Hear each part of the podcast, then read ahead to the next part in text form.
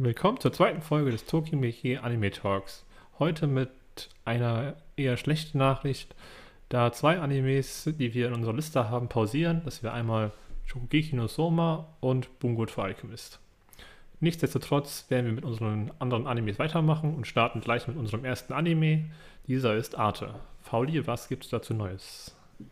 Ja, erstmal wieder die Zusammenfassung der vierten Folge. Äh, direkt, der, die Folge startet damit, dass äh, Arte beim Bäcker Frühstück kaufen geht.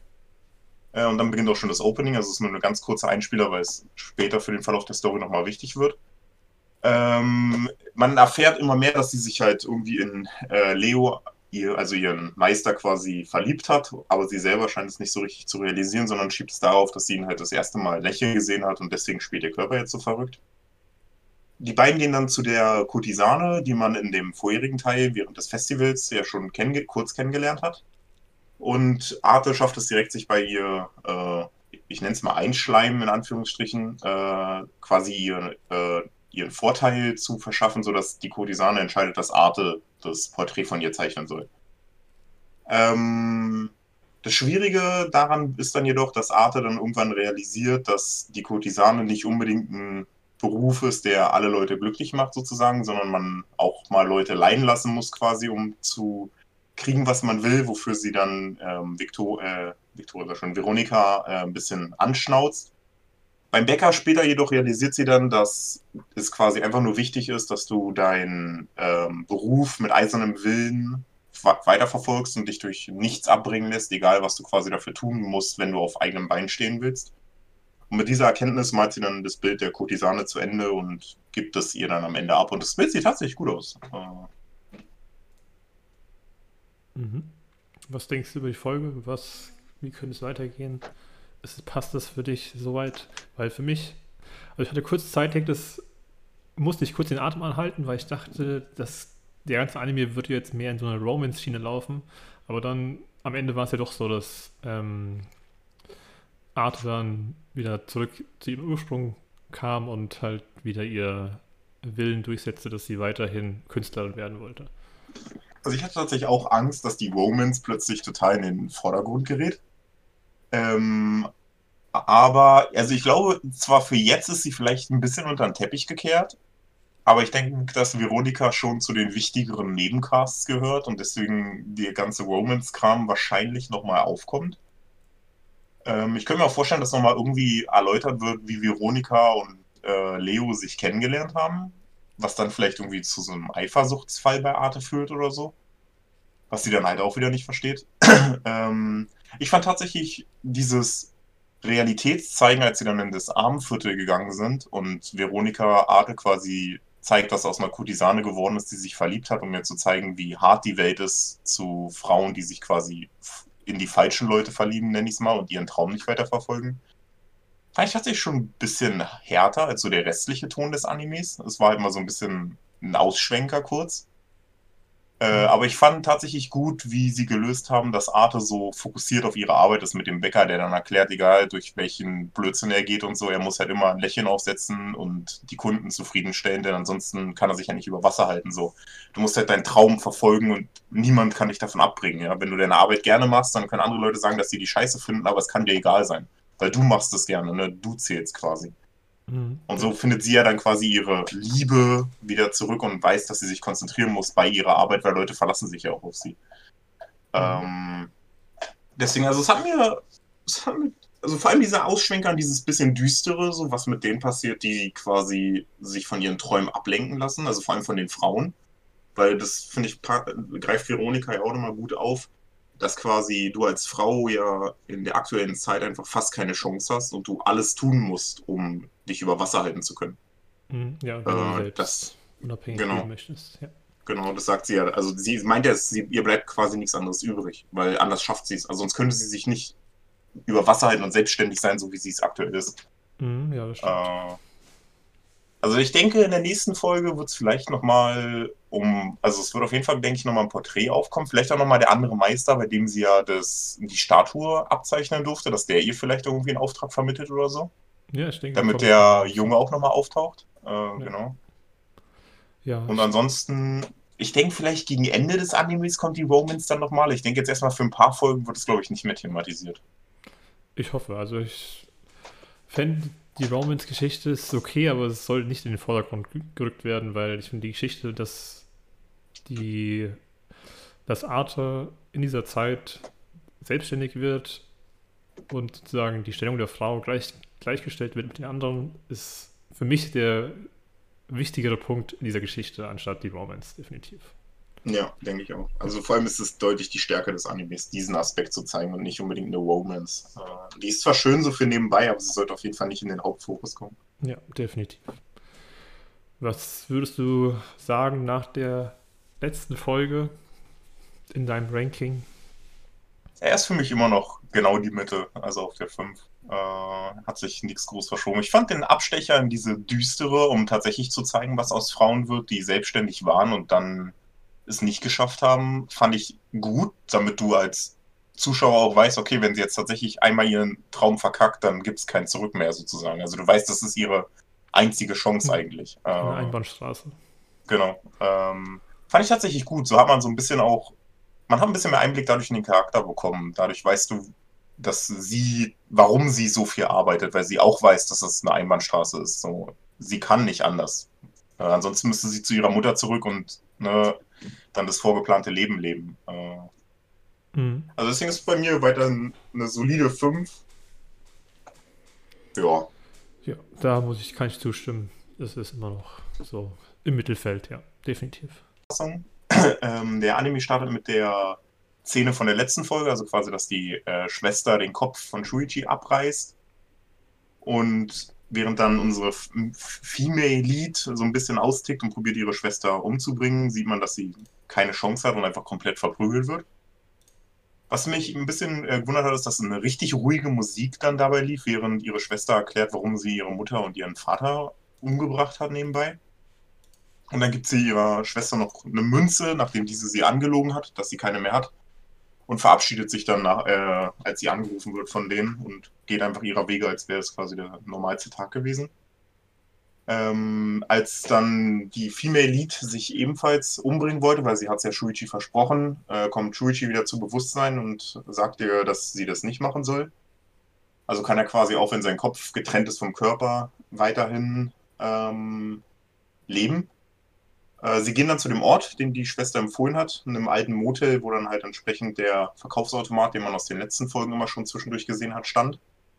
Und da saß dann Pretty Boy, der blonde Mann, von dem man noch nicht so viel weiß. In dem Gespräch stellt sich dann heraus, dass es sich um einen Alien handelt und da, als er dann ein Haar von Claire ist, verwandelt er sich in sie selbst. Also würde ich sagen, ist irgendwie sowas wie ein Formwandler. Außerdem erklärt er, dass man für einen Coin allerlei Tränke holen kann, wo auch den Trank, der in deinem Monster verwandeln lässt, oder dass du dich halt heilst und so. Aber mehr geht er nicht drauf ein. Und dass man für 100 Coins wohl so stark wie Charaktere aus Fantasy-Büchern, Comics, Filmen und so weiter wird. Oder dass man einen Wunsch erfüllt kriegt. Ähm, Shuichi trinkt dann den Trank von einem Coin, den Claire dann halt in die Maschine geworfen hat. Und der Kopf wächst dann wieder quasi an seinen Körper ran. Jedoch mit einer sehr auffälligen Narbe. Am nächsten Tag in der Schule fällt dann allen nur auf, dass er keine Brille mehr braucht und irgendwie erwachsener wird, aber die Narbe komischerweise nicht. Nach einem Gespräch mit einer Klassenkameradin gehen dann Claire und Shuichi in die Berge zu dem abgestürzten UFO. Oder zumindest da, wo sie vermuten, dass es abgestürzt ist. Äh, an sich fand ich die Folge echt interessant. Vor allem dieses, dass wirklich so richtig ruhige, entspannte Musik im Hintergrund lief, während die Schwester darüber geredet hat, wie sie die Eltern, warum sie die Eltern umgebracht hat, so als wäre es das Normalste der Welt. Äh, und gleichzeitig dann nicht mal so, normalerweise hast du dann immer so ein bisschen düster oder so, um den Charakter zu untermauern, aber bei ihr war einfach so richtig ruhig und entspannt und da merkst du einfach, dass sie es wahrscheinlich öfters macht, Leute umzubringen. Mhm. Äh, das mit den 100 Coins, da bin ich mir noch nicht so richtig sicher. Also, es, so wie er es gesagt hat, klang es so, als könnte man richtig krass stark werden. Ne, einen Riesen verwandeln und eine ganze Stadt vernichten oder äh, die Kraft bekommen, einen ganzen Planeten in die Luft zu jagen. Aber gleichzeitig klang es für mich auch irgendwie so ein Wunsch erfüllt, wo ich dann halt dran denken musste, als Claire ihn fragte, ähm, ob mal ein ihre Schwester quasi bei ihm mit einem Coin ausgetauscht hat, dass ein anderer Kräfte kriegt. Darauf meinte er ja nur, dass er darauf nicht eingeht. Und das ganz ihr überlassen ist. Ich denke halt, dass die Schwester vielleicht 100 Coins ausgegeben hat, um damit Shuichi sich halt verwandelt. Okay. Das kann sein. Also da kann ich, werden wir wahrscheinlich in, in den nächsten Folgen sehen. In der Folge, also wie du es gesagt hast, die Inszenierung, die war auf jeden Fall ziemlich cool. Mit der, wie sie halt die Musik im Hintergrund und wie sie halt erzählt hat über ihre Eltern. Aber im Großen und Ganzen muss ich sagen, ich war von der Folge schon ein bisschen enttäuscht. Irgendwie. Ich hatte irgendwie mir mehr Infos erhofft über die Schwester. Weil, ich weiß nicht, man weiß wenig über sie. Man weiß jetzt nur, nur noch, dass sie, also warum sie die Eltern umgebracht, haben, umgebracht hat. Aber was sie sonst macht und weshalb sie Shuichi so toll findet und weshalb sie die Münzen genommen hat, das steht jetzt immer noch offen. So ein bisschen. Und das, ich weiß nicht, das hat mich irgendwie ein bisschen enttäuscht. Und auch, das El und auch dieser äh, Pretty Boy, wie du ihn genannt hast, der, ähm, da stehen auch sehr viele Fragen offen. Das ist auch irgendwie unbefriedigend für mich. Ich hatte, also ich denke mal, die Schwester wird der große Antagonist, der dann irgendwie in einer der letzten Folgen besiegt wird, kurz bevor die Staffel endet, könnte ich mir vorstellen. Also zumindest wird es gerade so aufgebaut und sie scheint ja, ich vermute, sie gehört dann irgendwie zu so einer Organisation oder so. Weil mit dem Anruf, ne, wo sie ja dann gegangen ist, schien ja doch irgendwie plötzlich sehr wichtig zu sein oder so, weil sie sofort von den beiden abgelassen hat und sich umgedreht hat. Hm.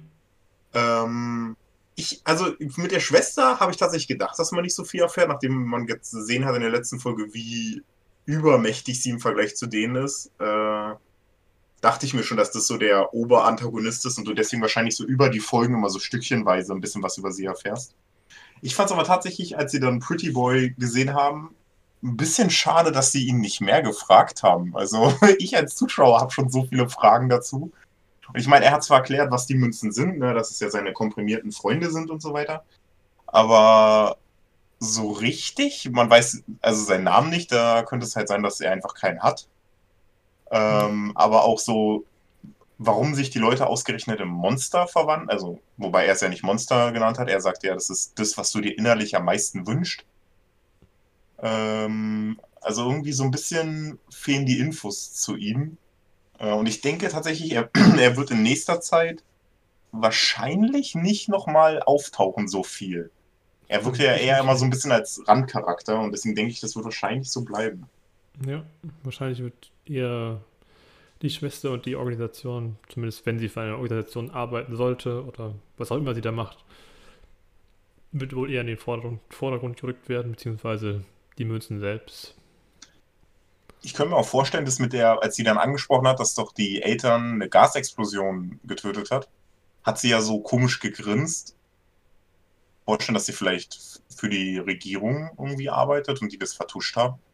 Weil ich denke mal, es fällt schon auf, ob eine Gasexplosion ist oder ein Monster da alles in Schutt und Asche legt, weißt du, so. Äh, also ich, könnte sein, aber ich weiß nicht, ob das so tief, ob es so deep gehen ich wird. Weiß, ich weiß ja nicht, ob das nicht auffallen würde, wenn dann da plötzlich. Ich meine, man hat ja auch nichts mehr über das äh, Schulmädchen erfahren, was dann da tot im Hafen lag. Gar nichts. Ja. Es wurde weder irgendwie mal in den Nachrichten gezeigt oder so, sondern nichts so. Sie haben einfach ein Highschool-Mädchen umgebracht und dann wird darauf nicht mehr eingegangen. Kann natürlich sein, dass es einfach nicht für wichtig erachtet wird und da, deswegen geht man nicht drauf ein, aber ja.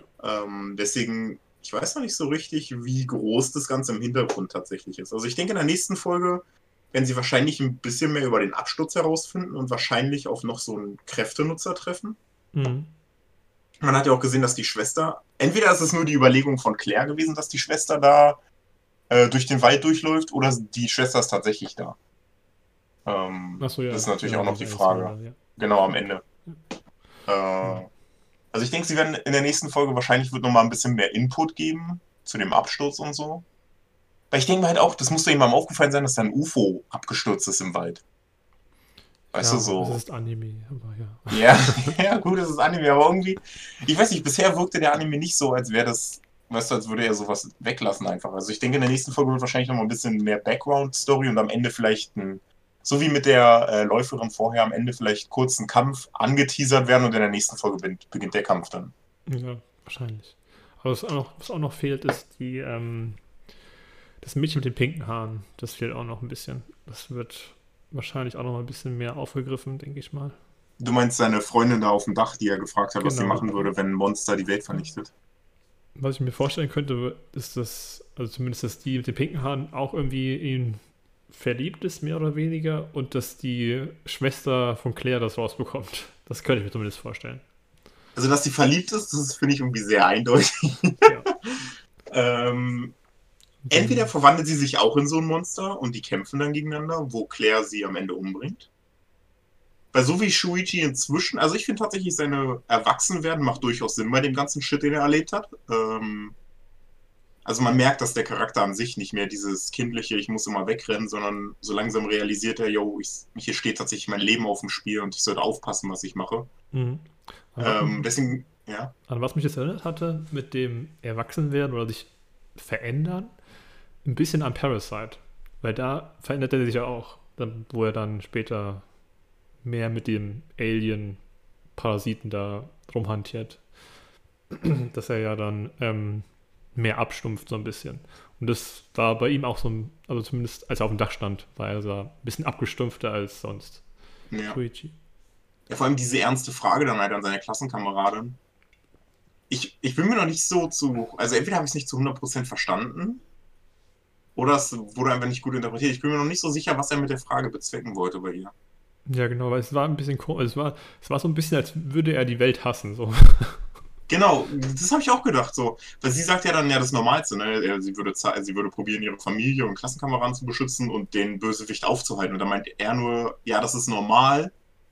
Und dann denkt man ja gleichzeitig, ja, okay, aber das heißt ja dann, dass er, also er hat das so betont, als wäre er nicht normal und er wäre derjenige, der das vernichten wollen würde. Ja, genau, das war ein bisschen komisch. Man, man, also seine Motive wurden irgendwie ein bisschen verdreht, weil am Anfang war er nicht so, also er war ja nicht so aggressiv oder zerstörerisch, sozusagen. Ja, vor allem aggressiv, als er dann den Arm von seinem, von dem anderen Mitschüler da einfach fast zerquetscht hat, ähm, als der ihn anfassen wollte. Ja. Also irgendwie. Ich weiß nicht, ob es einfach nur schlecht dargestellt war.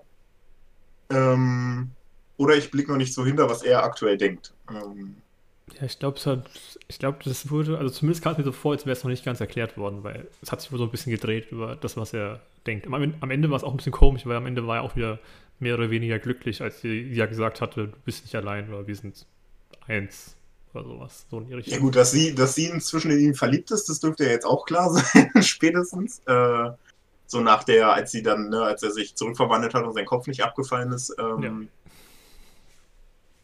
Aber irgendwie. Also von ihm fehlt mir so ein bisschen mehr Backstory, glaube ich, tatsächlich auch, um ein bisschen mehr in den Charakter reinzukommen. Das stimmt, das stimmt. Wo würdest du ihn sehen, den Anime? Äh, auf jeden Fall über Arte. Mhm. Aber im Ganzen, also ich könnte jetzt tatsächlich, glaube ich, das erste Mal, also ne, wir haben ja erst das zweite Mal, aber ich glaube, ich könnte jetzt die oberen drei einordnen. Und ich würde Gleitnir tatsächlich auf Platz zwei setzen. Okay. Hm, Ich glaube, ich bin mir nicht sicher, ob er bei mir sogar abgerutscht ist, so ein bisschen. Weil ich war halt, ich weiß nicht, ich fand die Folge jetzt, die neue, nicht so erfrischend irgendwie. Es hat mir irgendwas gefehlt. Ja, Deswegen, sie haben halt viel angeteasert, Ja, genau. aber nicht so richtig erklärt. So, Ja, genau. ah, hier, wir geben euch 20 Kekskrümel, aber den Rest des Keks müsst ihr erst noch suchen, ungefähr. so ungefähr. Deswegen, ich bin so bei vier, so um den Dreh. Vier, drei. Ganz genau kann ich da nicht festlegen, aber über Arte ja, aber ja, so vier, Mhm. drei. Ja. Hokago Tebonichi ist unser nächster Anime und was ist da passiert, Fauli? In Folge 3, wie in der letzten Folge schon angeteasert, wollen sie den äh, Plattkopf angeln gehen. Zu Hause beließt sich China dann äh, über eben Yen und ihr Vater sagt noch zu ihr, bring auf jeden Fall einen mit, ich kauf Sake, der so richtig lecker sein. Sie geht dann gemeinsam mit ihren Freunden ähm, angeln und kurz gibt es eine Einführung, wie der Angelköder bei diesem Fisch funktioniert, weil es halt kein normaler äh, Angelköder ist. Und dann angeln die den ganzen Tag quasi fröhlich am Strand, der ein bisschen weiter entfernter war, und angeln nur Müll oder Algen. bis dann so kurz vor Ende der Folge China dann endlich den einzigen Fisch, den die ganze Gruppe an dem Tag angelt, äh, rauszieht. Zurück in dem Club angekommen, tötet Tina dann ihren ersten Fisch und ist dann noch sehr abwesend, als die dann das Essen zubereitet haben quasi. Und das war dann eigentlich auch schon die Folge. Also wieder eher so ein bisschen entspannt und man hat ein bisschen was über das Angeln gelernt und ein bisschen über die Charaktere. Und aber es war jetzt nichts so groß weltbewegendes. Es war halt wieder so eine schöne Folge für zwischendurch. Ja, da kann ich zustimmen. Also ich fand es gut. So wie sie es erklärt haben, da verstehe ich es auch über Angeln. Also über Angeln keine Ahnung, aber so wie es erklären, verstehe ich es auch. Und ich finde es immer ganz nett, dass sie es halt in so, ich weiß nicht, so kleinen Clips darstellen, wie das Angeln funktioniert und äh, auf was man achten muss, etc. Das finde ich halt ganz cool. Aber ja, ist sehr entspannt gewesen. Ja, mehr habe ich auch nicht zu sagen zu dem tatsächlich. Weil es ist halt wirklich so ein ganz entspannter Anime, so wie Eurocamp oder. Also wer so auf ganz entspannte Animes steht, die man einfach so nebenbei gucken kann und kein Problem damit hat, dass es um Angeln geht und ein bisschen was über Fische lernen will und über Angeln und so, dann kann ich den Anime nur empfehlen. Ja, also bei mir ist der halt immer noch auf Platz 8, war es, glaube ich. Ja. Ja, bei mir war er auch irgendwo hinten. Äh, der war auf 10, der war auf 9. Also bei mir wird es auch irgendwie so 8, 7, irgendwie so in dem Dreh. Äh, ja. Sein. Ja, okay, nach dem Anime. Als nächstes kommen wir zu einem unserer Second Season Animes, zu Kaguya-sama. Fauli?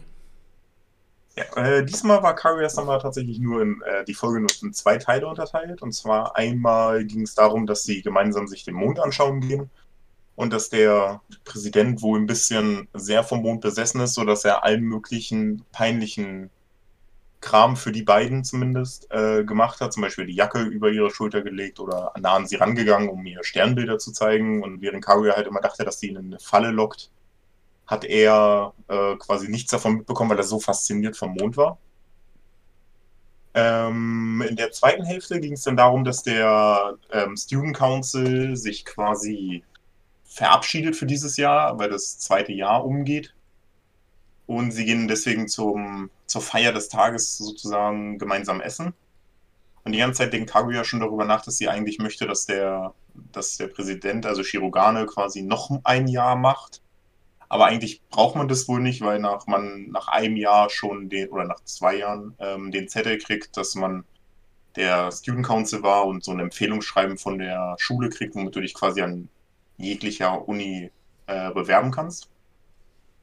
Am Ende sagt Kaguya dann, dass er, äh, dass sie Shirogane als Präsident haben möchte und fragt ihn, ob das äh, selbstsüchtig sei während Shirogane dann sagt, dass er das schon längst beschlossen hat. Jedoch erfährt man dann am Ende der Folge, dass er eigentlich gesagt hat, dass er es nicht mehr machen möchte und nur wegen ihr nochmal sich zur Wahl stellen lässt. Gleichzeitig sieht man am Ende, glaube ich, ich, das sah zumindest aus für mich so ein bisschen wie ein Komitee vom, die heißt nicht Untersuchung, so Disziplinarkomitee oder so, die hm. sich ebenfalls das Plakat angeguckt hat. Also denke ich, dass das dann wahrscheinlich so ein bisschen in der nächsten Folge so ein bisschen Rival Qualität vielleicht, wer jetzt von den beiden der Student Council wird. Ich kann mir nicht vorstellen, dass Shirogane verliert, aber es wäre interessant zu sehen, wo die Staffel danach hingeht.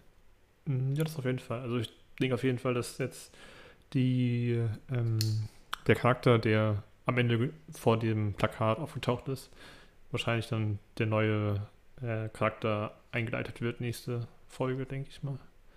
Ja. Dass nächste Folge einen neuen Charakter gibt. Was auch ganz gut ist, weil ich glaube, langsam werden die vier Protagonisten, ja, Protagonisten ein bisschen, äh, ich kann mal sagen, ausgelutscht sozusagen, wenn mal was Neues dazukommt. Weil es ist, also die Gags sind halt lustig, aber nach einer Zeit wird es halt schon ausgenutzt, so ein bisschen. Also ein bisschen, ja. Ich fand tatsächlich, dass die Folge auch das erste Mal ein bisschen mehr die Romans, zu, also so wirklich die Romans gefokust hat.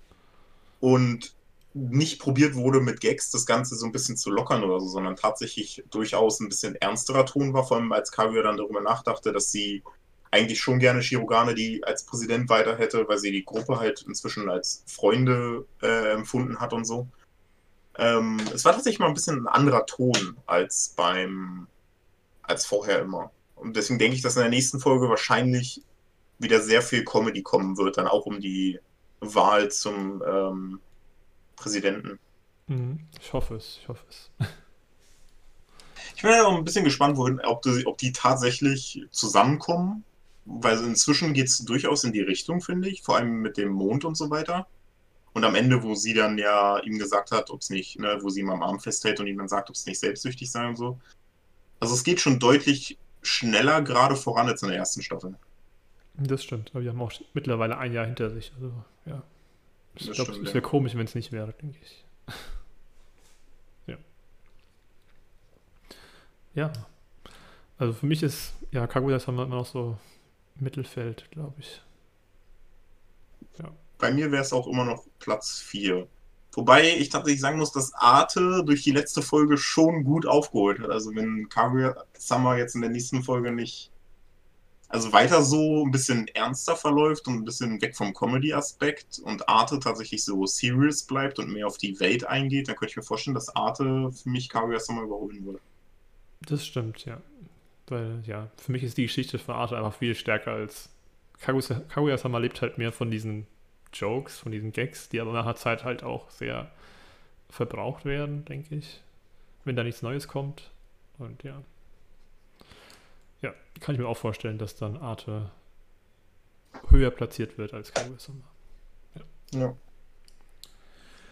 Gut, dann auf zum nächsten Anime. Dann auf zum nächsten Anime. Kakushigoto ist der nächste Anime. Was gab es da Neues, Fauli? Wie man es inzwischen schon kennt, ging es am Anfang wieder um die Boxen und die beiden Häuser, die komplett identisch aufgebaut sind. Also die Boxen, die die Mutter für ihre Tochter äh, vorbereitet hat, quasi.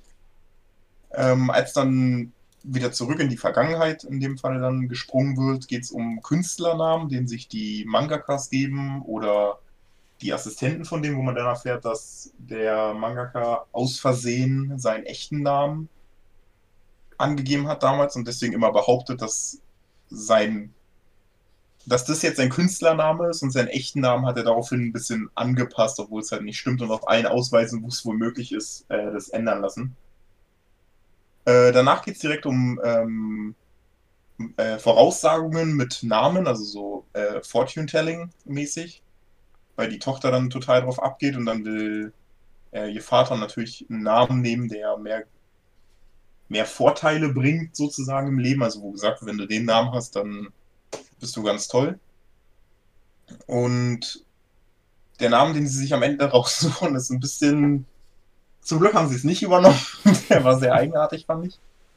Äh, gleichzeitig wird es dann auch wieder ein bisschen ernster, als danach darum geht, dass äh, die, er mit seiner Tochter zusammen zeichnen gehen soll, weil sie wohl eine Abgabe machen muss. Und er macht sich erst große Mühe, zeichnen zu lernen und so weiter, bis er dann erfährt, dass er gar nicht für seine Tochter zeichnen darf, sondern sie das natürlich alles alleine machen soll. Und die beiden gehen dann gemeinsam ins Zoo und wollen eigentlich einen Tiger zeichnen, der sich nicht zeigt. Und am Ende kriegt, hat dann die Tochter die Idee, quasi aus der Sicht des Tigers heraus ähm, das Bild zu malen. Also wie sie zusammen mit ihrem Vater auf der Bank vor dem Tigergehege sitzen. Und die gleiche Idee benutzt ihr Vater dann später in seinem Manga mit drin. Äh, und man erfährt, dass es exakt so ein Bild bei dem im Haus gibt, wo die Tochter noch im Kinderwagen liegt und er mit seiner Frau vor so einem Apparat steht, der wohl aus der Sicht des Tigers heraus fotografiert. Oh ja. Fand ich auch eine schöne Anspielung. Mhm. Ja, also ich mag, ich mag diese, ähm, diese Mischung aus Comedy und wie nennt man das? Leichte Melancholie. Und ja, ich würde mich dann nur wünschen, ein bisschen mehr, ein bisschen mehr Infos zu bekommen, was, also wie was mit der Mutter war. Ich denke mal, es wird auch erklärt, wahrscheinlich. Aber was mich halt auch ein bisschen nicht stört, aber sehr neugierig macht, ist halt, was mit dem Vater ist. Weil der Vater, sieht, man sieht ihn halt in den Rückblenden nie. Deswegen ist halt die Frage, ist, ist er noch da oder ist er schon unter der Erde oder wo ist er? Ja. Das ist eine Sache, die mich, ich weiß nicht, ob sie mich stört, aber sie macht mich sehr neugierig. Ich, ich, ich meine, es könnte auch sein, dass sie ähm, weil die Manga, äh, weil die Assistenten sich ja auch in der einen Rückblende darüber unterhalten haben, wer denn dem Mädchen das, den Schlüssel gegeben hat. Ähm, kann, ich, kann ich mir vorstellen, dass ihr Vater vielleicht gar nichts weiß und einfach seine Arbeit in der Zeit weitergeht, während sie das Haus erkunden geht und so. Das könnte auch sein, ja. Ähm, aber ja, es ist, also mir gefällt die Mischung zwischen dieser zwischendurch ein bisschen ernsteren Ton, wo es, wenn es dann um die Mutter geht und so weiter, und dann dieses, wie der Vater sich große Mühe gibt, quasi das perfekte Leben für seine Tochter auf die Beine zu stellen. Ähm, das hm. war auch was anderes tatsächlich. Ja. Und ich fand, diesmal haben die Jokes tatsächlich die Ernsthaftigkeit nicht zerstört, wie ich es in einer der vorherigen Folgen fand. Das stimmt, ja, das stimmt. Besonders jetzt zum Beispiel die Stelle, wo er dann diesen Zeichenkurs gemacht hatte. Das war jetzt nicht so überdreht, also es war, es war lustig, aber nicht so überdreht lustig, so dass halt da die Ernsthaftigkeit dann halt äh, verschwindet. Und es war ja. auch ganz cool, ganz lustig gemacht. Also halt dann den Kurs beendet und dann die, ähm, die, das war das die Lehrerin, die dann kam? Ich glaube, es war die Lehrerin. Ja, dieses Idol, genau. Genau, nee, das ist das. Nee, achso, du meinst, äh, die, die den Kurs geleitet hat, war ja dieses Idol, oder zumindest. Ja, wo, genau, ich meinte äh, aber danach, als sie dann den Kurs. Achso, ja, das war die Lehrerin. Ja. Genau, da hat, dachte sie dann, sie, er würde dann den Unterricht geben und ja. Ja. ja äh, cool. Also ich fand auch witzig, wo die die Bilder gezeigt haben und das äh, Idol dann direkt so, oh, äh, sie zeichnen ja wie Mangakas. Und er nur, was, was? ähm, also man hat schon deutlich einen Unterschied gesehen. Äh, und er selber macht ja dann auch die Anspielung auf Fist of the North Star. Äh, mhm. Also das war schon durchaus witzig. Ähm, ja. Definitiv. War eine gute Folge. Also Kakushigoto hat immer so ein bisschen Ups und Downs und ich fand die Folge ist auf jeden Fall ein Up gewesen. Ja, definitiv würde ich sagen, ist, bei mir hat es sogar einen Platz besser gemacht, sogar vielleicht so Platz 6, 7, 6 vielleicht so mit Ja. Ja, ich glaube, ich würde den Angel-Anime dann tatsächlich also äh, einen runtersetzen auf 7 und Kakushigoto auf 6. Okay. Ja, das klingt fair. okay. Dann als nächstes kommt Kaminoto. Oh ja. Und da ist einiges Neues passiert. Fauli, was ist da passiert? Es geht weiter mit dem Crown Game, dem Bonus Game, was ja in der letzten Folge schon äh, noch anlief. Äh, Barm denkt, dass es doch nicht Rachel war, weil sie hätte ihm geantwortet, wobei man als Zuschauer sich eigentlich ziemlich sicher sein kann, dass es sich um sie handelt. In der nächsten Runde kämpft, äh, setzt sich Anak dann halt auf den Thron und ist somit diejenige, die die Krone aufbehält und diese beschützen muss. Während ähm, Hatz und Shibisu, also ihre beiden Partner, dann die neue Angriffswelle abwehren, wobei ich sehr überrascht war, dass Shibisu tatsächlich was drauf hat. Ähm, Hatz besiegt die eigentlich auch ganz einfach, jedoch werden sie in eine Falle gelockt und äh, Laure ist einer der anderen Gruppenteilnehmer, der die ganze Zeit quasi nur am Schlafen ist, der stellt sich dann heraus, dass er quasi die Magie in diesem Turm ähm, beherrschen kann und fängt dann damit an, auf Anak zu schießen. Äh, die besiegt die eigentlich sehr einfach und kurz vor dem Finisher springt dann plötzlich ähm, das Schwert von Bam noch krasser an als vorher und die Waffe von Anak hört plötzlich auf. Äh, Anak realisiert anscheinend dann, was los ist und bricht einfach die Gefängnistür auf, während die andere Gruppe um Laure rum die Beine in die Hand nimmt und zurück quasi in ihre Zelle, nenne ich es mal, geht, damit sie quasi zwar offiziell ausgeschieden sind, aber zumindest weiterleben können. Anak erklärt dann, dass sie ebenfalls eine der 13 Waffen äh, vom König hat, und zwar Green April. Und dass es sich bei der Waffe von Barm auch um eine dieser Waffen handelt, und zwar Black March. Es, sie will dann von äh, ähm, ähm, ähm, ähm, Lau, äh, Leroro heißt sie ja genau, äh, von Leroro aufgehalten, weswegen sie dann Barm eine Wette vorschlägt, dass der Gewinner des Crown Games quasi die Waffe des anderen bekommt. Also sollte Barm gewinnen, kriegt er Green April und sollte Anak, äh, und sollte Barm doch noch verlieren, kriegt Anak Black March. Äh, auf diesen Deal lässt er sich dann ein. Und äh, Anak stellt sich noch als Prinzessin äh, von König Jahad vor.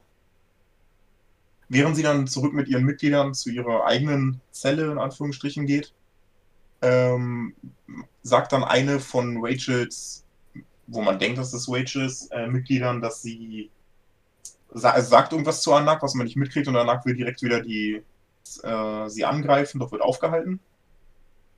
Sie behauptet dann, dass sie einfach nur gesagt hat, ähm, dass man ja einen Imposter, also jemanden, der sich vorgibt für jemanden, einfach ähm, klarstellen soll. Und fragt danach, sagt dann zu Rachel, dass sie in der nächsten Runde teilnehmen will und fragt, ob sie denn alle töten kann. Diese schaut dann Barm an und stimmt zu. Wichtig ist noch, was ich vergessen habe, äh, dass Barms Gruppe in der nächsten Runde tatsächlich teilgenommen hat.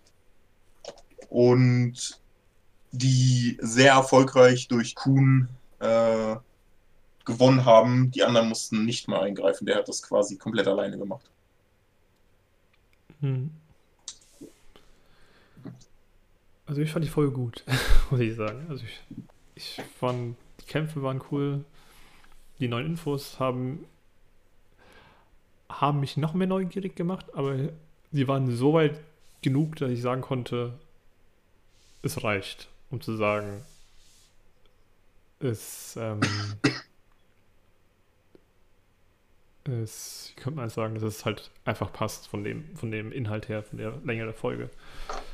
Für mich ist jetzt nächste Folge, wenn ja alle aufeinandertreffen, also die Gruppe von Rachel und auch von, äh, also Barms Gruppe. Ich denke, dass Barms Gruppe das Crown Game gewinnt, aber nicht indem sie die Gruppe besiegen, sondern einfach, weil Kuhn einen krassen Plan hat und dann das ähm, Spiel gewinnen werden. Oder die werden zumindest nicht sterben. Von daher denke ich schon, dass sie gewinnen werden.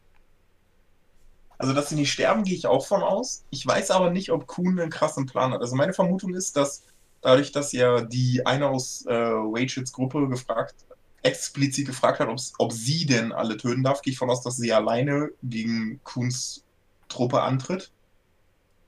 Und ich denke, ich weiß nicht mehr, ob es ein Zeitlimit gab wie lange du Zeit hast, quasi um die Krone zu kriegen oder um die, das andere Team quasi auszuschalten? Ich meine, du müsstest nur also eine bestimmte Zeit auf dem, auf dem Thron mit der Krone sitzen. Ah, ja.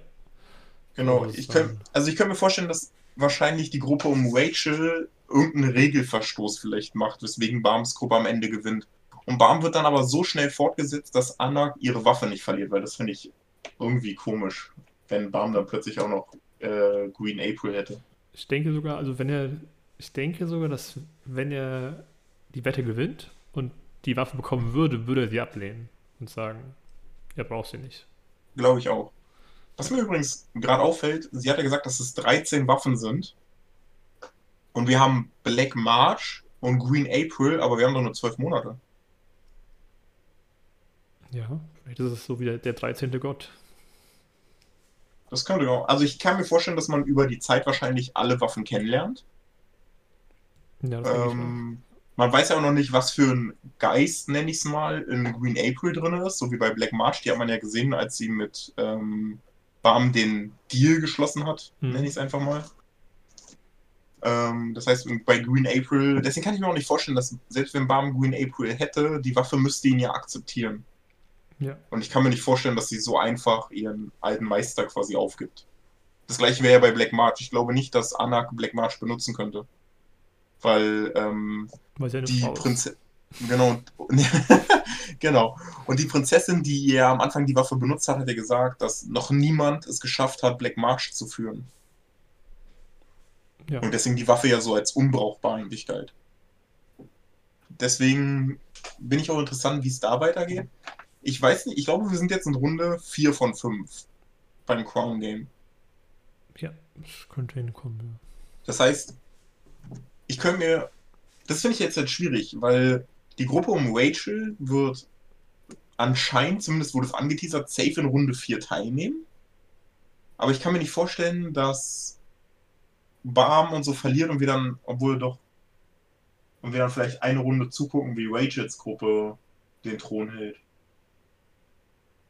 Das könnte sein, ja. Aber Boah, ist schwierig. Ja. Aber ich weiß nicht, weil die ähm, die, der Charakter von aus Rachels Gruppe, der gesagt, die gefragt hat, ob sie, ob es okay ist, alle zu töten, die klang ja sehr, ähm, ähm, sehr fokussiert darauf, alle zu töten. Deswegen ist es halt, klingt das so, als ob es nur jemand, also als ob die Gruppe als ob es nur Überlebende gibt und Tote.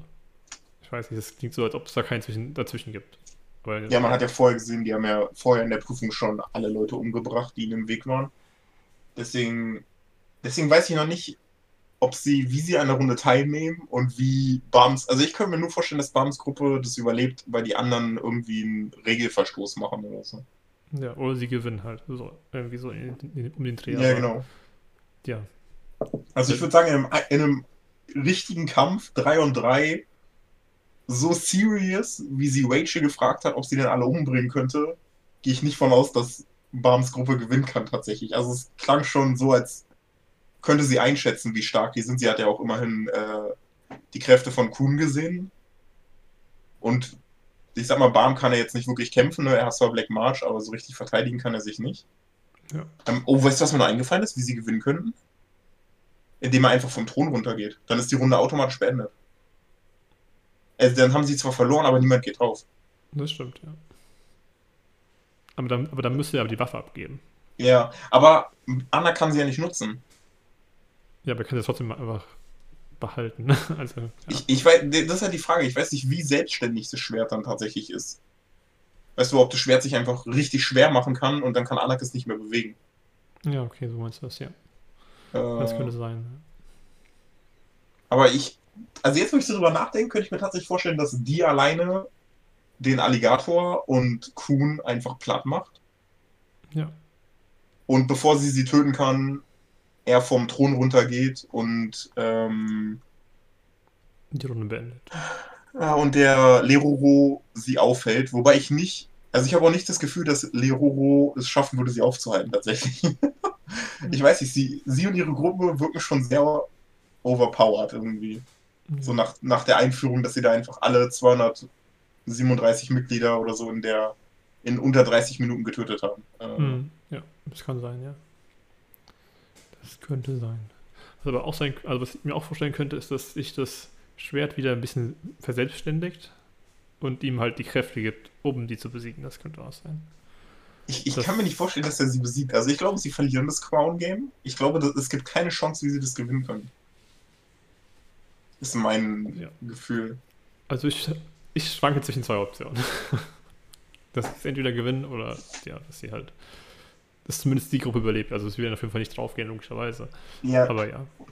Ich muss aber tatsächlich sagen, ich finde den Cast, auch wenn es richtig viele sind, richtig unique und interessant. Ja, das stimmt, ja. So, keiner sieht aus wie ein anderer, alle haben, oder zum Beispiel in der letzten Folge, ne, dieser Tippgeber, der ja irgendwie eine Art Ballonmensch war oder so. Dann haben wir jetzt hier die Echse, Alligator, normale Menschen, äh, jemand, der die ganze Zeit schläft und so weiter. Also es ist schon echt eine große Abwechslung mit bei. Hm. Ja, die Eigenschaften von den Charakteren sind schon sehr abwechslungsreich. Ja, Was mir ein also bisschen, ein bisschen stört, ist, dass man von dem Krokodil so wenig weiß. Ja, aber das kommt jetzt wahrscheinlich. Also ich denke, aktuell ist so ein bisschen, in der letzten war ja Kuhn eher im Fokus bei dem Rätsel, ne, mit dem Vertrauen auf deine Mitglieder und einfach entscheiden und so. Hm. Ähm, ich denke, dass für den Alligator wird wahrscheinlich auch noch irgendwas kommen, wo dann wahrscheinlich vielleicht ein bisschen von ihm so ein Background gezeigt ja, wird. Ich hoffe mal. Ja. Ja, also Tower of God ist bei mir auf jeden Fall äh, zu Zeitplatz 1. Ja, bei mir tatsächlich auch. ja. Äh, so, also am Anfang war ja Gleitmir, Yesterday und Tower of God auf einer Ebene, aber ich fand mit der Folge hat sich Tower of God schon abgehoben von den anderen. Also die Folge war echt der Hammer. Äh, ja. Da kann ich dir zustimmen. Man hatte durchgehend was zu gucken, man hat neue Sachen erfahren, dass Anak halt zum Beispiel auch eine äh, Prinzessin von Jahad ist. Wobei ich mich langsam frage, ob der tatsächlich nur Prinzessinnen hat oder ob es auch Prinzen von Jahad gibt. Ähm, und ich frage mich, kriegst du den Titel Prinzessin, wenn du nach ganz oben kommst? Oder bist du tatsächlich ein Kind von ihm? Wahrscheinlich bist du ein Kind von ihm, weil ich weiß nicht, ob die jemals ganz oben war. Also die, die ja in Rachels Gruppe ist, Rachels Gruppe. Ja, oder Anak halt, ja. ja oder Anak. Aber bei äh, Anak weiß man ja nicht so genau, ob sie wirklich. Ja. Und, aber die, die am Anfang zu sehen war, äh, Yuri hieß sie, glaube ich, die, die ihm Black Marsh gegeben hat, mhm. da hat ja, glaube ich, der Aufpasser äh, Head-On gesagt, dass sie schon mal ganz oben war, glaube ich. Ja, die darf ja auch frei sich umher bewegen, so wie es Genau. aussah. Ich hoffe, man erfährt noch ein bisschen was zu den Prinzessinnen, weil die werden zwar die ganze Zeit nebenbei erwähnt oder so, aber so richtig Infos hat man über die noch nicht bekommen. Nicht so Dann kommen wir zu unserem vorletzten Anime. Nami Yokite Kure ist unser nächster Anime und da ist auch einiges passiert. Fauli, was ist da alles passiert? Ja, äh, direkt am Anfang gab es erstmal, fand ich, eine sehr amüsante Anspielung an The Walking Dead, dass sie ein lebender Zombie ist, der quasi nur noch isst. Ähm, dann fand sie sehr nett, dass ihre, ich nenne es mal Mitbewohnerin in Anführungsstrichen, ihr etwas zum Frühstück dagelassen hat. Und dann hat sie sie noch gebeten, ob sie nicht die Schildkröten füttern könnte und hat dann quasi so gefühlt ein ganzes Buch zurück äh, beiseite gelegt bekommen, wo eine riesen Anleitung dann war, wie man denn die Schildkröten richtig füttert. Äh, dadurch, dass sie aktuell keinen Job hat, weil ihre Sendung noch nicht am Laufen ist, geht sie sich ähm, nach einem Job umschauen und dabei trifft man wieder auf den auf ihren Mitarbeiter, auf ihren Kollegen ist es ja eher aus der aus den vorherigen Folgen, der mit ihr zusammengearbeitet hat. Und der macht ihr quasi wieder einen Antrag, wo sie dann aber klar mal wieder ablehnt. Ähm, Außerdem wird dann auf der Jobsuche, kriegt er dann einen Anruf, dass der Chef des Restaurants verletzt ist und sie dann halt aushelfen muss. So landet sie quasi wieder in ihrem alten Job, obwohl sie da eigentlich nicht mehr hin wollte. Und gleichzeitig wird ein neuer Nebencharakter eingeführt, die anscheinend die Schwester des Angestellten in dem Restaurant ist, der sie ersetzen sollte. Doch der hatte einen Arbeitsunfall mit dem Chef, weswegen die beiden jetzt im Krankenhaus liegen, weswegen sie in dem Restaurant aushelfen muss. Äh, man erfährt so ein bisschen, dass sie da halt sich richtig Mühe gibt und immer weiter in den Job reinkommt und so weiter. Und man erfährt, wie die, der Anime zu seinem Namen kommt, denn die Sendung des Main Characters wird Wave Listen to Me heißen Mhm. und wird dann wahrscheinlich ab der nächsten Folge starten. Ähm, ebenfalls gibt es eine komische Szene zwischen dem neuen Nebencharakter und ihrem alten Arbeitskollegen, der ihr dann irgendwie anbietet, dass sie ja bei ihm zu Hause schlafen könnte, wo sie dann sowas wie eifersüchtig wird. Obwohl sie ja nicht zusammen sind, wie sie dann selber klarstellt. Ähm, ich denke, da wird es in die Richtung wahrscheinlich auch noch ein bisschen weitergehen. Mhm. Ja, bin, also ich finde den Anime okay. Ich kann nicht, ich weiß nicht, was ich davon halten soll, keine Ahnung. Aber ja, ich finde den Anime ganz okay eigentlich soweit.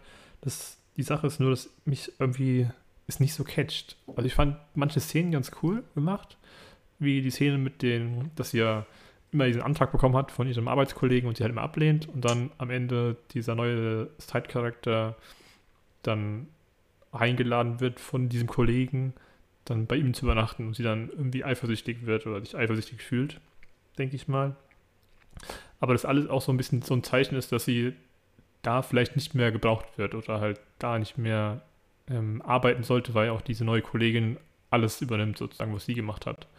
Und am Ende halt dann auch zeigt, dass die sie nicht mehr da arbeiten sollte, weil ja auch die, ähm, die Show jetzt oder die Radiosendung, die sie geplant hatte mit dem äh, Typ vom Radio, halt dann endlich live geht. Mit so, so, so eine Art Zeichen ist, das Kapitel ist fertig mit diesem Curryladen. Ja, das fand ich ganz gut. Ja, ähm, ich muss tatsächlich sagen, ich finde ein bisschen schade, dass die von diesem Radioaspekt weggegangen sieht, ob es eine Sendung, also so wie am Anfang, ne, wo sie dann da mit dem Bären das hatte und so, was sie alles geredet hat, dass das Mhm. quasi aktuell noch komplett fehlt. Äh, gleichzeitig fand ich es aber witzig, als die beiden dann gestritten haben in aller Öffentlichkeit und alle Leute stehen geblieben sind und ihn dabei zugeguckt haben, wie er dann da riesige Ausschweifungen macht, dass er sie doch liebt und so weiter. Äh, und alle Leute dann nur nickend äh, weiterlaufen, als er dann geendet hat. Äh, also ich, also ich denke, es wird jetzt so ein bisschen hier und da der, der Romance-Aspekt wahrscheinlich mit eingestreut. Aber ich hoffe, es wird jetzt mehr um das Radio-Ding gehen, weil mich das viel mehr interessiert, weil ich das auch bisher am spannendsten fand. Und ein bisschen weg von diesem, oh, du siehst die ganze Zeit ihren alltäglichen Tag, aber sie arbeitet noch gar nicht im Radio. Aber das scheint ja mit der nächsten Folge dann endlich geklärt zu werden. Mhm. Ja, es würde, es würde mich vielleicht auch mehr interessieren, wenn es wieder mehr ums Radio geht, anstatt um diesen äh, Romance-Kram. ja. dann hoffe ich mal, dass es da weitergeht. Ja. Also bei mir wäre es halt immer noch so unteres Mittelfeld, so eigentlich so gegen Ende, denke ich. So 9, 8 um den Dreh. Ja, bei mir hatte ich auch 9, 8. Äh, die Folge war jetzt leider nicht so stark wie die letzten, fand ich. Ähm, aber ich hoffe jetzt, wo sie dann die Show tatsächlich hat, ich bin zum einen auf den Sponsor gespannt. Hm. Äh, ich denke, da kann man, das könnte noch einen sehr guten Comedy-Aspekt haben. Aber ich denke jetzt, wenn es mit dem Radio tatsächlich losgeht und so, dann wird es wahrscheinlich besser wieder. Ja, hoffen wir mal. So, dann kommen wir zu unserem letzten Anime. Der ist unser letzter Anime und in dieser Folge hatte ein Charakter mehr Screentime, der nicht so häufig vorkam. Welcher war das, Fauli? Ja, dabei handelt es sich um äh, Hayakawa Ryu, äh, der Bruder von dem verstorbenen Freund von Shinako. Ähm, der, der die Folge startet im Kunstkurs, den der Charakter entsprechend besucht. Und er fährt dann auch direkt danach nach Hause und da ist dann halt Shinako und bei einer Erzählung vergleicht sie ihn immer wieder mit ihrem, mit seinem, mit seinem Bruder, wo er ihr dann klar macht, dass sie endlich darüber hinwegkommen soll, quasi, aber nicht so offensichtlich, sondern ein bisschen mehr durch die Blume gesagt. Und dass er sie ja liebt und dann stellt sie aber direkt klar, dass sie ihn eher so als Bruder sieht und deswegen keinerlei Gefühle anderweitig da im Spiel sind. Äh, sie scheint dann über Feiertage mit seinem Vater zusammen zurück in ihre Heimat zu fahren, während Ryu halt zurückbleibt. Dieser äh, trifft dann auch wieder auf unser Krähen-Girl ähm, in dem Convenience Store und die beiden laufen dann gemeinsam ein Stück nach Hause, äh, ein Stück nach zu ihr nach Hause, wo sie quasi klar macht, dass er ja ein Rivale von unserem Main Lead ist. Und ja, man erfährt so ein bisschen Backstory, warum Ryu überhaupt zeichnet. Und man erfährt auch noch ein bisschen Backstory zwischen Hinako und ihrem verstorbenen Freund. Wie die beiden sich anscheinend in der Schule wahrscheinlich irgendwie kennengelernt haben oder so. Äh, so an sich war die Folge, fand ich, schwächer als die letzten, weil ich den Charakter auch nicht so interessant finde. Ja, da kann ich dir zustimmen. Also die war jetzt nicht so, äh, ja, nicht so neugierig machend wie die ähm, Folgen davor auf jeden Fall. Weil ja, der Charakter ist jetzt nun halt, der war ja schon da. Es gibt jetzt mehr Informationen zu ihm. Die Frage ist, wie groß seine Rolle ausfallen wird im weiteren Verlauf. Also es ist ja so, dass er Shinako liebt, halt noch verliebt ist und halt jetzt nicht aufgeben will, hat er ja auch gesagt. Ja. Und dass unser anderer Main-Charakter hat ja gesagt, er, er würde warten. Oder ja. Die Frage ist halt, was jetzt daraus wird. Das kann ich, also ich kann da jetzt irgendwie nicht so die Prediction abgeben, muss ich sagen. Ich habe, also ich, ne, das typische Klischee ist halt, ah, die beiden Jungspunde, die die Erwachsenen dann äh, dazu bringen wollen, jeweils den anderen Jungspund quasi zu lieben. Äh, die verlieben sich, das wäre so das typische Klischee und die Erwachsenen kommen dann zusammen und es wird voll der Eierkuchen, aber so wirkt der Anime eigentlich nicht bisher. Ja. Ähm, also es wirkt eher, als würde es irgendwie entweder ein richtiges Depri-Ende werden oder einfach der Anime so endet, wie er angefangen hat. Keine Beziehung, jeder geht sein Leben nach.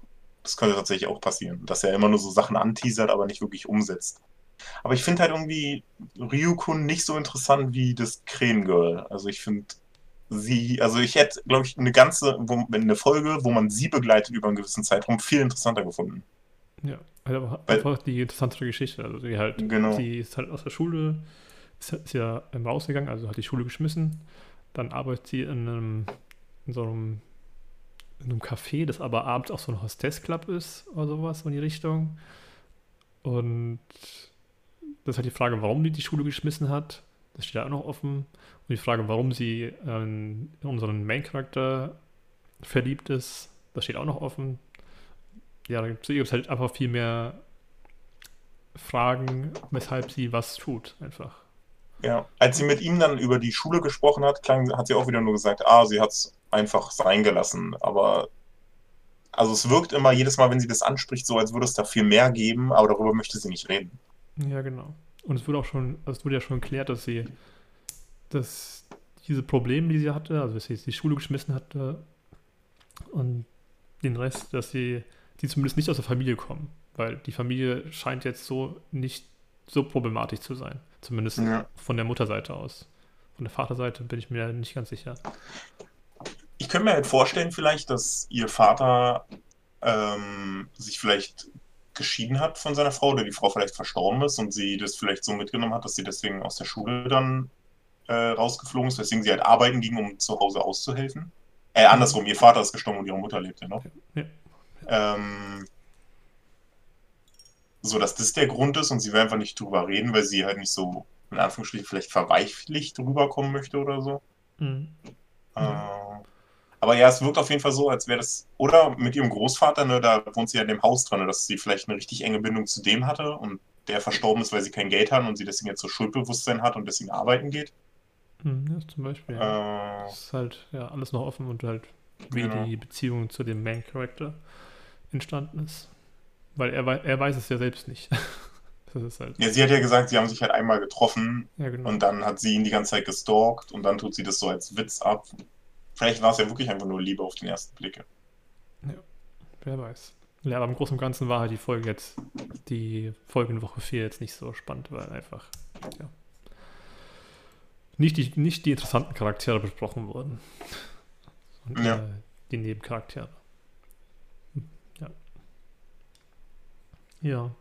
Deswegen ist er bei mir auch abgerutscht und hat den Platz gewechselt mit äh, Tower of God. Ja, also bei mir ist er auf drei. Ich fand auch Gleipnir deutlich besser. Ähm, aber ich glaube an sich, Yesterday, wenn du den Charakter Ryu magst, dann war es wahrscheinlich eine richtig gute Folge. Aber ich kann mich irgendwie in den Charakter nicht so reinführen. Ich weiß nicht. Ähm, das ist halt so ein bisschen dieses. Mir kommt das so vor, als ich schon mal im Romance-Anime gesehen, wo dann halt der Bruder von jemanden sich dann halt in die Freundin von dem verliebt und der Bruder dann halt drauf geht und die beiden dann am Ende zusammenkommen. Das kommt mir irgendwie so, das kommt mir sehr bekannt vor. Mhm. Vielleicht finde ich deswegen den Charakter nicht so interessant, sondern hätte viel lieber Fokus auf die anderen Charaktere, weil die noch viel mehr Geheimnisse haben. Ich meine, beim Main Character steht auch noch nicht fest, warum er immer noch im Convenience Store arbeitet. Ich glaube nicht, dass es nur daran liegt, dass er zu faul war, äh, einen Job zu machen oder quasi nicht abgelehnt werden wollte, weil er sonst sieht, wie er gescheitert ist, so wie es sein Arbeitskollege zu ihm gesagt hat. Ich, da könnte noch viel mehr hinterstecken, weil er war ja immerhin an der Uni. Ne? Also dumm ist er ja jetzt nicht. Ja. Und er hat die Uni sogar abgeschlossen. Also, ähm, da gibt's, es gibt einfach, ich finde, für mich deutlich interessantere Charaktere als Rio. Und leider wurde Rio in dieser Folge halt behandelt. Wobei es natürlich für den Charakter an sich interessant ist und man dadurch jetzt mal ein bisschen mehr Beweggründe hat, warum er denn überhaupt zeichnet und warum er vor allem äh, äh, Shinako mochte, weil sie war die einzige, die nicht ihn im Schatten äh, seines Bruders gesehen hat. Mhm, ja. Weil man hat ja in seiner Backstory gesehen, dass seine Familie sich logischerweise immer um den Bruder gekümmert hat, weil der eine natürliche Krankheit hatte. Aber sie war immer für ihn da und wollte mit ihm auch aufs Festival gehen und so weiter, auch wenn sie es dann nicht gemacht hat, aber sie hat es wenigstens angeboten. So. Mhm. Das heißt, man versteht zumindest, woher seine Gefühle für sie kommen. Aber es hat dem Charakter trotzdem in meinen Augen nicht so geholfen. Das ist wahr. Okay. Dann war es das für diese Woche. Unsere acht Animes diesmal. Normalerweise sind es zehn, aber Corona lässt grüßen.